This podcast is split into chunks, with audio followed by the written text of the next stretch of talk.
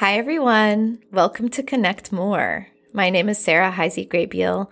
I am a life coach, writer, and researcher, and the host of this podcast where we talk about connection why we need it, why the systems we live under make it very hard for us to get it, and how to build it anyway, because it's just that important. Particular focuses here are race, class, and gender, and how white supremacy, capitalism, and the patriarchy factor into our social lives, our family building, and our parenting. Stay tuned at the end for information on how to be in touch with me, and I hope you enjoy the podcast.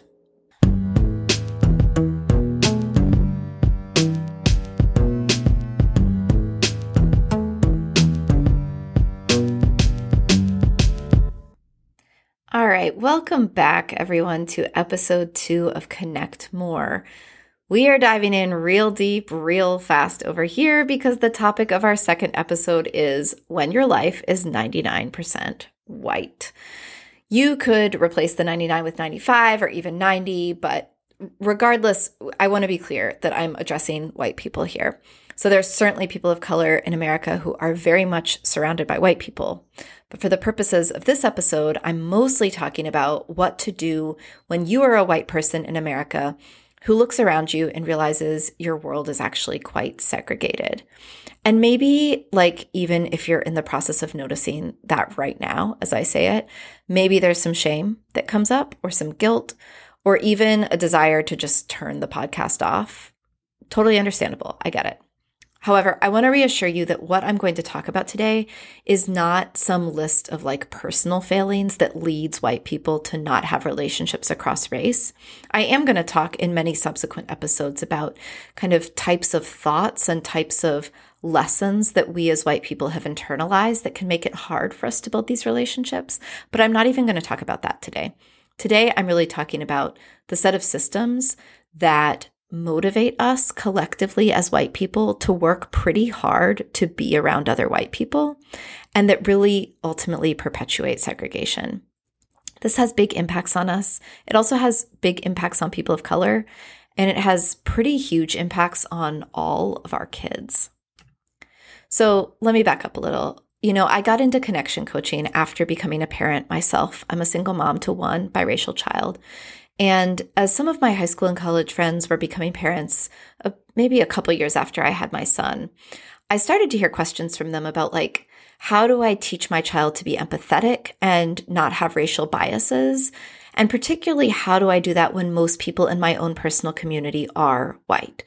You know, this was also happening around the time of the pandemic. So, understandably, it was like, I don't know how to, t- like, my child is not getting any practice in seeing faces of people from different racial backgrounds. Also, my child is literally only seeing my face and my husband's face ever. That's an understandably super complicated challenge that, you know, we kind of all collectively went through in different ways. Um, but I think there is a greater issue here of like, even when not in times of pandemic isolation, to what extent are a lot of white kids getting raised in environments where they just really don't see and don't spend kind of close up friend time with kids from other racial backgrounds than their own. And so questions I was getting from different people I know were like, you know, I'm going to get these picture books I've heard are good. I'm going to like warn my child not to touch kids of color's hair. I'm going to like put him in a preliminary Spanish class. I don't know, but like, what do I say to him about race beyond that? And my own answer to that, having lived a life that has been very oriented toward connecting with people across difference for, I would say, like two decades now since I was a young teen. And I'll get into at some point kind of why I think that happened for me and like where that urge came from and all of that, because it's not, I'm not saying that to be like, I've just always understood this. That's not the case at all. Um, I just, you know, for various reasons, ended up on a route where I started doing this work pretty early. And so my own answer to those questions that, um, you know, people in my life were asking was like, there is not a magic list. There's not like a magic, a magic like set of boxes that you can check that will then like qualify your child as being prepared to show up in an anti racist way. a lot of how you want to go about instilling these values in your child actually is going to come down to your own backstory and the relationships and connections that you have and how those things inform your beliefs and your understanding of the world. The problem though is what happens when you you yourself, you the adult don't have those relationships or those connections. And that's really what I was hearing from people in my life was like I don't have these personal connections like you, Sarah, do. So I'm hoping you can tell me what you know from these relationships you have, and I can take that back and apply it in my parenting. I'm not criticizing that approach at all. In fact, I really appreciated people's, I think, like honesty and courage in coming to me and saying this. Um, ultimately, though, the truth is, I can't impart wisdom on behalf of people of color I know.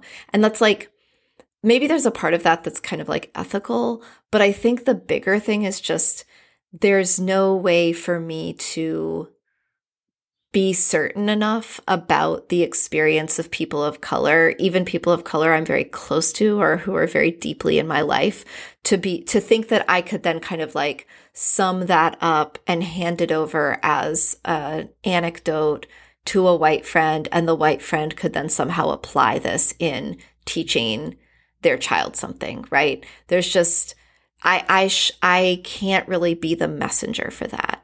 What I can impart, though, is wisdom I have from investing lots of time and energy in building community and relationships across race, right? So, like, not what I've learned about people of different racial backgrounds, but what I've learned about how, as a white person, to go about building those relationships. So that became the focus of my coaching. Like, what are the tools and mindset shifts and frameworks I can offer to white people who are invested in creating diverse community? And it should go without saying, you don't need a coach or a podcast in order to learn these things. You can just take the plunge and figure it out.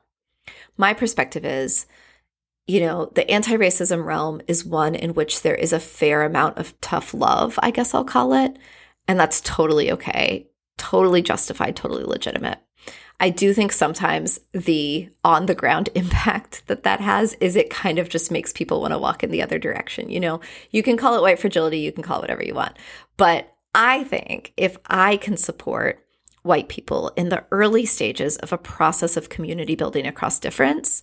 And if I can do that in a way that is encouraging, I want to do that so that you don't just like have a bad experience, have a lot of feelings, conclude that it's too hard, and never try it again. That's what I really don't want for anyone because it doesn't do justice to what you have to offer the world, right?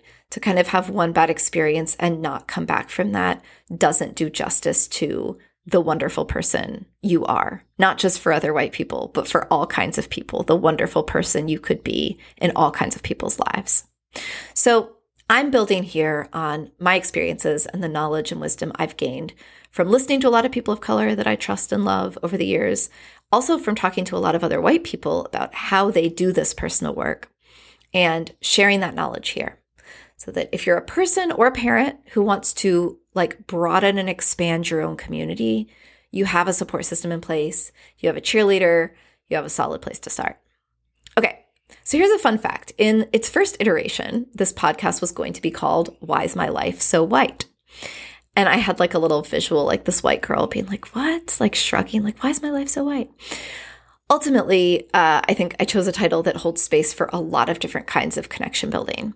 Um, and and I'm grateful for that. But I still think that the original, you know, title question for this podcast is useful, not just in terms of interrogating racial segregation, but all kinds of segregation. So you could remove the word white and just fill in the blank with whatever other dominant identity you have and also feel surrounded by. Does that make sense? So it might be like why is my life so Christian? AKA I'm a Christian. I'm also surrounded by other Christians. Why are there so many Christians in my life? It might be, why is my life so straight? It might be, why is my life so well off? Not meaning like, why am I rich? But like, why am I surrounded basically only by people who are in this same income bracket as I am? Why is my life so male? Why is my life so college educated, et cetera, et cetera? And for a lot of these questions, the answer is roughly the same. and it's that the system is set up this way. America is a segregated place. And I speak of segregation in all the different ways I mentioned previously. So that if, like, for example, you were born into a white Protestant household with two college educated parents who are married, who between them make a really nice living, chances are you are going, I don't mean to make this sound like, um, like doomsday. And of course, there's nothing wrong with this reality in itself, but chances are you're probably going to end up living in a neighborhood with other white Protestant families who are college educated and make a really nice living. Okay. At every stage in American history, governmental policies have functioned in such a way as to facilitate neighborhood and community building among groups of people who share these dominant qualities. And sidebar, like by dominant, I just mean these qualities that have tended to be in the majority of the American population historically, and among whom wealth and power have tended to be concentrated. Let's take an example. Because of the obvious historical institutions of slavery and Jim Crow, right, as well as the more contemporary institutions of redlining, etc., it is not a surprise that like not only are wealth and power concentrated among historically favored groups, but that these groups are literally geographically isolated from the rest of society. Did you get that? So it's not just that wealth and power continue to be concentrated among historically favored groups, but that these historically favored groups with their wealth and power tend to wind up geographically isolated from the rest of the country. And I'm saying that in the way that I am saying it on purpose. I'm not saying low income people or people of color live in highly segregated neighborhoods. No, we are flipping the script on what segregation looks like and who participates in it, right? Because white people, shoot, I don't know who trying to think if this is like a quote from someone in particular or if it's just a statistic. I'm going to look this up and I'll include it in the show notes if there's like someone to be cited for this. But white people are the most segregated people in America, period. Okay. So what this means is you can grow up white and middle to upper class in this country and not have a single close relationship with a person of color. You can grow up white and socioeconomically privileged in this country and not personally know anyone who lives month to month, meaning like, you know, doesn't have a pile of savings somewhere to bail them out if they lose their job. You can grow up white and middle to upper class in this country and not know anyone who has ever been to jail. Despite the fact that this country has the highest incarceration rates in the world, and there are plenty of neighborhoods across this country where an average child is closely connected to more than one person who is currently in prison. Okay. And there is an impact on kids who are raised to parents with progressive values, parents who advocate for anti racist policies and who have like a kind of ingrained respect for diversity, but who do not know a single person from a drastically different background from their own there is an impact on those kids who are growing up in an environment of extreme dissonance, right?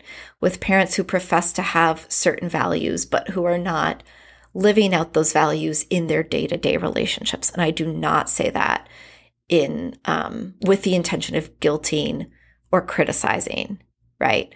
I just say that kind of as like factual information that it is confusing, okay, for children because it's one thing to learn in a picture book that everybody's equal. Everybody has gifts to share, right? Everybody can learn from everybody else. But then when you look around and you see, well, if everybody has a gift to share, why are my parents not friends with anybody from any of these different backgrounds? Is the book true? Right? Then that confusion begins. It's a totally different thing to know that everybody's equal because you are being raised in a truly diverse environment where you have real relationships with people who are different from you.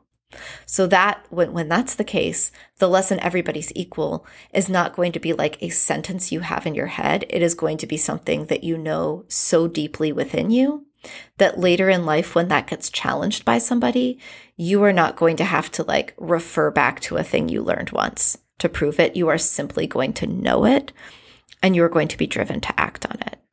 Okay. So, what I say when I work with parents who want to raise their kids with anti racist values, but also just to say, like when I work with child free adults who just wish their own circles were more diverse, what I say is you do not have to lead a segregated life just because that is the default for people of your racial and socioeconomic background in America. Okay.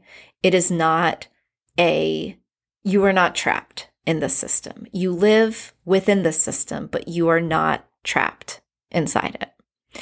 The more you can actively work against the trend of segregation, the more connected your own life will be and the more good you are going to be able to do in the world because the better you will understand the world. This, I, I know I'm making a lot of big claims right now, but I swear I will back these and more up. You just got to keep listening, okay? So, for now, what I want to say about kind of like the moral imperative of working against segregation is white supremacy thrives in predominantly and exclusively white spaces. The more white people of economic means can do to break down and diffuse those white spaces, the less oxygen white supremacy has with which to breathe and flourish. So that makes that alone, in addition to all the personal benefits, right? But that fact alone makes centering diversity in your life a really important thing to do. And in fact, I would argue something close to a moral obligation for people who are committed to battling racism and classism in our country. It also doesn't have to look one way. I'm going to get to that in just a second. But in case you're thinking, I'm telling you, you have to sell your house, you have to move into a different neighborhood, you have to take a different job. Like, let's not get ahead of ourselves. It doesn't have to look a certain way. Okay. It just has to look like commitment of some type.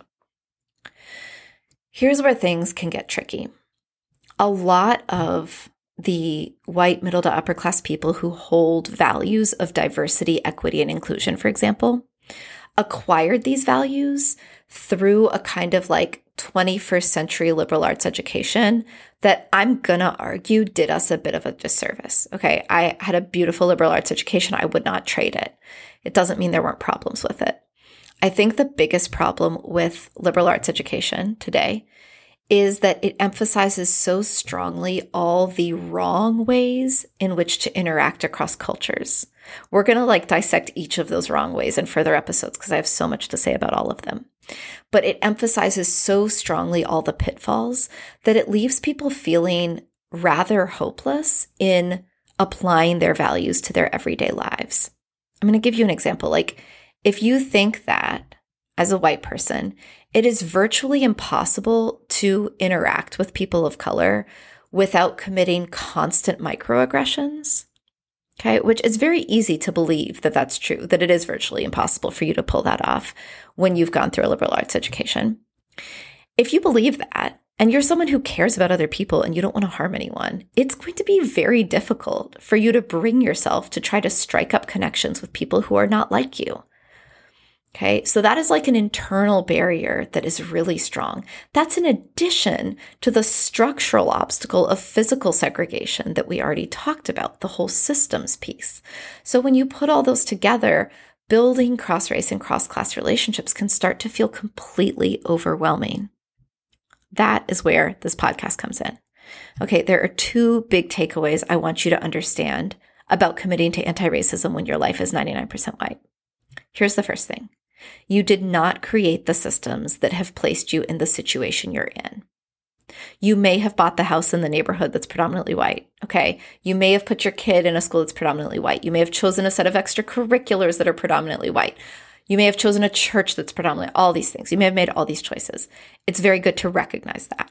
Also, there is nothing wrong with you or shameful about you that caused you in some like unique way to make these choices. These choices are deeply ingrained and incentivized by our American systems, which is why so many people make them. Right? Like if tons of other people weren't making the same choices, you wouldn't be finding so many white people to be in community with in all the places where you are also choosing to be. You did not create these systems. The second takeaway is you are totally capable of making different choices now. And like, yeah, for some people, that ends up being I'm selling my house. I want to live somewhere more diverse. I want to change my whole life now that I see how incredibly important this is. For a lot of people, it does not look like that. It looks a lot smaller. But I want to say, like, I don't know, some people might argue with me on this. I want to say smaller, but perhaps no less significant. It might look like committing real time and energy to making friendships across race. It might mean committing a significant amount of time to a volunteering opportunity where you're going to become part of a whole other community. It might mean traveling in a very intentional way with your child for one month every summer. It might mean uh, making a significant commitment of resources towards some ongoing mutual aid effort. Whatever it is, the tools, the mindset shifts, the frameworks, the lessons that you're going to get here on this podcast will empower you to make choices that will make your life less white. Here's another thing. You might keep that big house in the all white neighborhood, whatever, whatever. You might expand your community and your connections in some totally different way. And then you might begin hosting like big gatherings at your house where you are using the resources that you have to diversify a space that was not diverse at all. There's all these nuances to all of this. And I like, I don't want to get too deep into any one example because I want to make sure I'm being really clear. But like, it's not, this isn't like throw away your money and do this other thing. This is like, how can your life become much more connective and connected across race and across class in a way that is going to enable you to um, contribute and share resources in a way where you are coming towards people, not like throwing your money in the air and running the other way. Okay. I want to speak to something I said a little while ago, which was something about empowering you to make choices that will make your life less white. And I could just kind of hear in my voice as I in my head as I said that someone's voice saying, "Why is it so bad for my life to be white?" Right? And I just want to kind of reiterate the ways that white supremacy thrives when it manages to get white people together and keep them together, isolated from other people and communities because when this happens, it teaches, it allows kind of these pockets of white people to um, believe that their norms, their ways of doing things, their customs, their beliefs, their expectations, all of these things are not just inherent to this like pocket of white America, but that they represent America as a whole, right? That dominant culture gets transposed onto um, all of America and an expectation of all what all of America should be. That is literally like the tentacles of white supremacy extending out and out. And that is really, gosh, what is even the appropriate adjective for that? Um, it's terrifying. It's what's happened throughout American history. And it's, um, it's really one of the biggest things I believe that in this country we need to come together to fight against. Because it is that assumption of the correctness of whiteness that leads to so many other vicious, enormous problems relating to race, police brutality, mass incarceration, et cetera, et cetera, et cetera. I hope that's clear the more we are able to integrate our lives across race and class, the more we contribute to the destabilization of white supremacy. And that is valuable in a incalculable way. And it will help us so much as we raise our kids to be anti racist. We're going to delve into that part, the parenting part, a lot more soon. I'm going to leave that here for now. So please feel free to binge my content on Instagram that my Instagram is linked in the show notes. Reach out, send me a DM, introduce yourself. I would love to hear from you.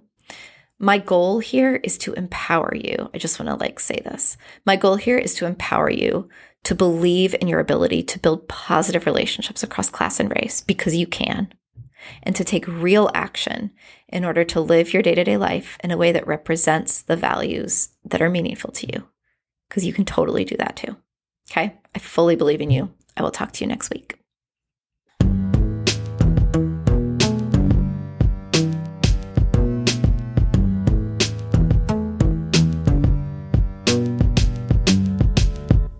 Thank you for listening to Connect More. If you'd like to see more of my work, please check me out on Instagram. The link is included in the show notes.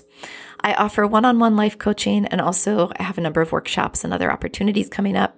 And feel free to just reach out, send me a DM, introduce yourself. I'd love to talk to you. The artwork for this podcast was designed by me. The music for this podcast was produced by Rafik Davis of Philadelphia. Take care and talk to you soon.